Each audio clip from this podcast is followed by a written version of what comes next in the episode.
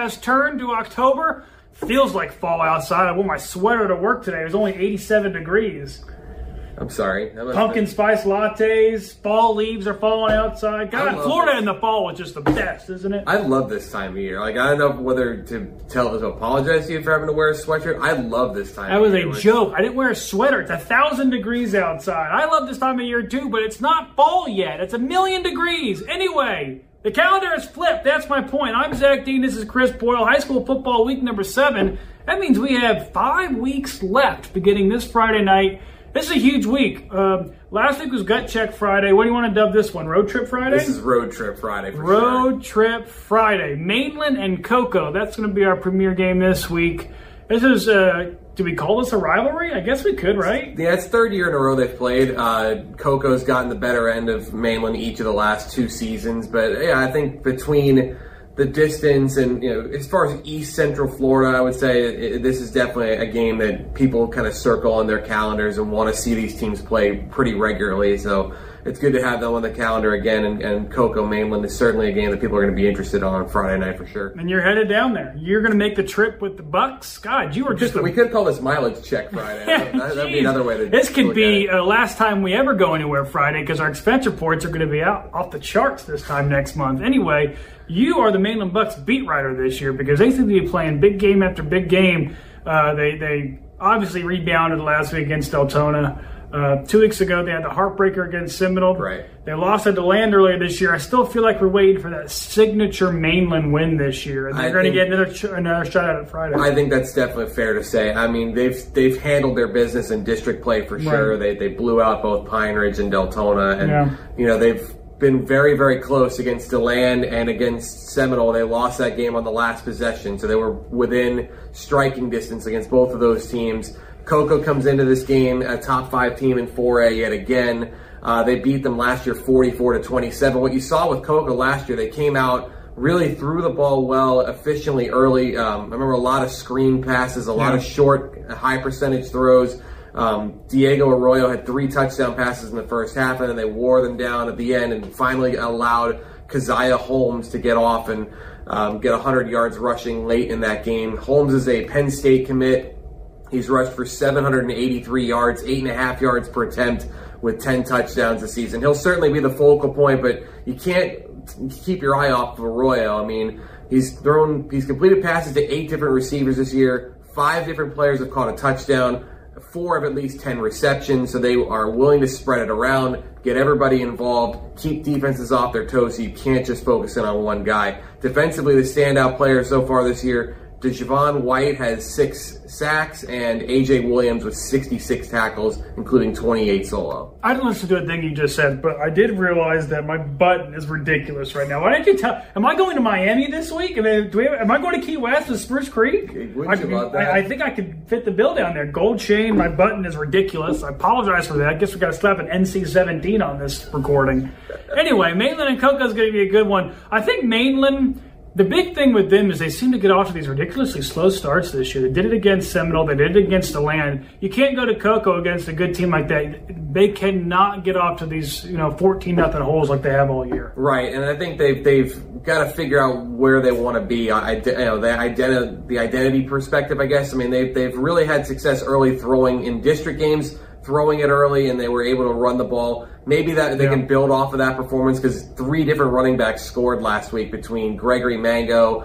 Uh, Nathaniel Braswell and Isaiah Gordon, all three players scored a touchdown. So maybe they build off of that performance. And certainly, if you're Cocoa, you want to worry about TJ Lockley. Seminole certainly had him as the number one target, and they held him without a catch. Yeah. We'll see if Lockley can get past uh, the Cocoa secondary and beat them deep like he has uh, a few times this year. Not too far down the road from those two will be DeLand and Viera. DeLand coming off a nice win over Spruce Creek, which I think we all agreed upon that they were the better team in that game, and they proved us right. It was close at the beginning, though. Marvin Right. Scott, as we thought he would. The great equalizer. Yeah, no kidding. I mean, he kept him in that game, and actually Creek held a lead there late in the first half, and then uh, wheels kind of came off there towards the end. So Deland gets a huge district win. They are alive and well. Uh, it's a district showdown with Viera. Viera, who's been, at least in the past, a pretty pretty tough team for anybody in this state. Don't know how good they are this year. I'm sure you do because you got it all written down right there. Yeah, they are very solid. I mean, you, they're two and two. They're only two losses this year: Cocoa and Rockledge. I mean, those are two very top end respectable teams. losses. They blew out Harmony in their last game, so this is going to be a very uh, a very good Viera team that they're playing. Um, this is a game that you know, in terms of the postseason picture. If Deland can get this win, considering that opponent's record, opponent's opponent's record, that sort of thing, this is a game that's going to end up being a lot of points for them, I think. Um, yeah. With Viera, the, in recent years, last year in particular, they were a team that really thrived throwing the football. This year, it seems to kind of be the other way around. They've, they've had more success running it um, with TJ Johnson, five touchdowns, 113 yards per game. They've split the reps between quarterbacks. Bryce Norton's been the primary um, thrower, but they've also used CJ Sims here and there. Defensively is where Viera is really, really tough. They give up only 13 and a half points a game. They have Zach Sidaros with four interceptions. As a unit, they've got 65 tackles for loss and 28 sacks. So this wow. is going to be a real test for Deland's offensive line to give Jaden Nerschel the time because as we've seen, they want to throw the ball. They want to. They want to be God, able. Do they ever?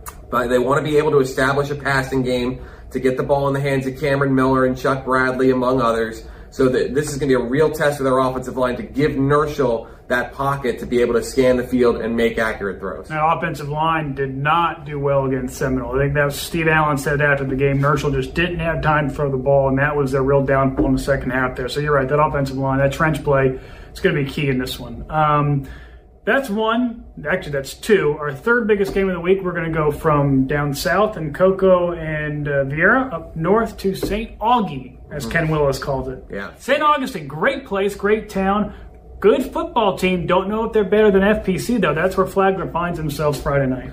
And these teams played last year, and it was really the worst start that St. Augustine had had in uh, basically a century of football. Um, Flagler took full advantage of it, ran away with oh, that game early. And I was impressed with Flagler's ability to throw the ball. Preston Roberts, in just his second career start last week, 17 of 26, 284 yards, four touchdowns. Did you start him on your fantasy team? The stats were as good as the as the performance was. He threw a very pretty fade ball on, a, on the second touchdown pass. Yeah. Spread it out, um, gave it to a number of different players. Flagler's got a bunch of receivers that can hurt you with Jonathan Richard, with Tyreek Graham with Tyshawn Blunt. They've got three guys that can really get open and, and make things interesting and make things tough on a secondary. St. Augustine's best player is in the secondary. Their safety, Jaden McDowell, a senior at 5'11", 170 pounds. For St. Augustine, offensively, it's going to be about taking care of the ball. Last week was the first time they, they had a game in which they didn't turn it over. They beat Englewood 56 to 7 as a result. And Justice Johnson is their centerpiece. Running back scored a touchdown in all five games this season road trip Friday. We do have some local teams around here. I believe Deltona Atlantic's one. Father Lopez and Lake something. That's where you'll be. Lake Weir. How do you pronounce it? Lake Weir from uh, Ocala. That's from Ocala, huh? That's Lake? a that's a game where Lopez yeah. has to see if they can get right. You I mean, gotta win this game if you're Lopez. You you, you, you cannot lose this game. What's interesting is both of these teams won eight games last year and they were both playoff teams. Right now, both of them are, are really in a in a big hole. Yeah. Lopez went across to Polk County last week and lost 50 to 13 to Jordan Christian Prep, a game that we totally got wrong, and they let us know about Holy it. cow! Um, so I think for Lopez, I mean, you got to get back to the things that, that have been kind of your hallmarks. I mean, you've got to get the ball in Eddie Whipple's hands. You've got to be able to, to protect the football. When they've turned it over this year, they've really been punished for it. And, you know, I think you've, you've still got really good talent on that team. I think Ryan Waddell is still mm-hmm. among the area's top tacklers. There's enough depth, and Isaiah Shirley had in a, in a bad game last week had seven catches for 130 yards, so he was a bright spot for that team. Uh, Lake Weir's going to test their secondary. They throw it a lot. They've I think they've got a quarterback around 800 yards passing, a couple of receivers that have combined for about 40 catches. So they're going to test that secondary. And so far, they've had games where they've been able to take the ball away. I remember Adam Utter had a, had a pick six for, for Lopez earlier this year. So that's certainly a game to keep an eye on, and a few other teams on the road as well. Um, Spruce Creek, you kind of touched on it. They're going down to Key West. Yeah. Uh, I mean, it's a great, good great fishing down be. there. Great spot to be. Uh, that's going to be a game that might end very quickly. Another team that loves to run the ball, Key West. Uh, they've run it a ton. I think they're about a four to one run to pass ratio. And then you've got um, University trying to get back on track when Right. they go to Lyman, again, a team that beat them last year. Wow. It's a big week. Lots of- it's a big week. I think we've games. talked about it, our picks. This could be separation Friday for our picks. I've regained a three game lead um, because I just Trinity Christian lost in double overtime. I was the one who had whoever they were playing. I don't freaking know. um, this is a big week. I think we're. I think this is going to be a week. We haven't. I have not made mine yet because we're recording this on Wednesday. But I think just uh, there's going to be some different picks here. See, here's the thing. I think this is maybe the most exciting week that we've had thus far because a lot of the games I, I wouldn't put as maybe more than a touchdown favorite. Like I think you, you look at even even a Matanzas. They go to Lake Howell. Lake Howell on paper three and two. Uh, Matanzas has gone on the road and, and pulled an upset already this year. They went Yep. to Middleburg and came from behind, a game they probably were the underdog in. So I wouldn't rule them out. University and Lyman were, were close last year. You know, Lyman kind of pulled away from them last year, but I think on paper they're close. Lyman's lost their last two games by a combined six points.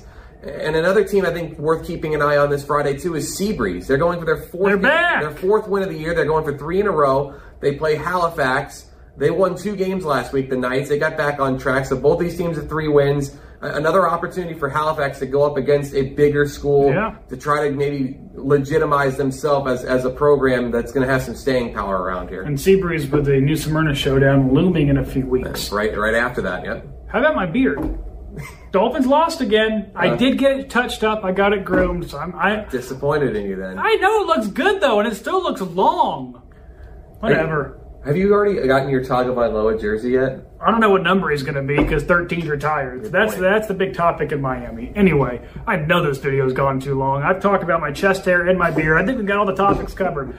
You're going to be at the Mainland Cocoa game. I'm going to stay in town because we can only have one person leave the area. Father Lopez and Lake Weir. I'm coming at you on Friday. Zach Dean, Chris Boyle. Follow us on Facebook. Follow us on Twitter. Follow us everywhere. We're going to give you all the good news on Friday. We will see you then.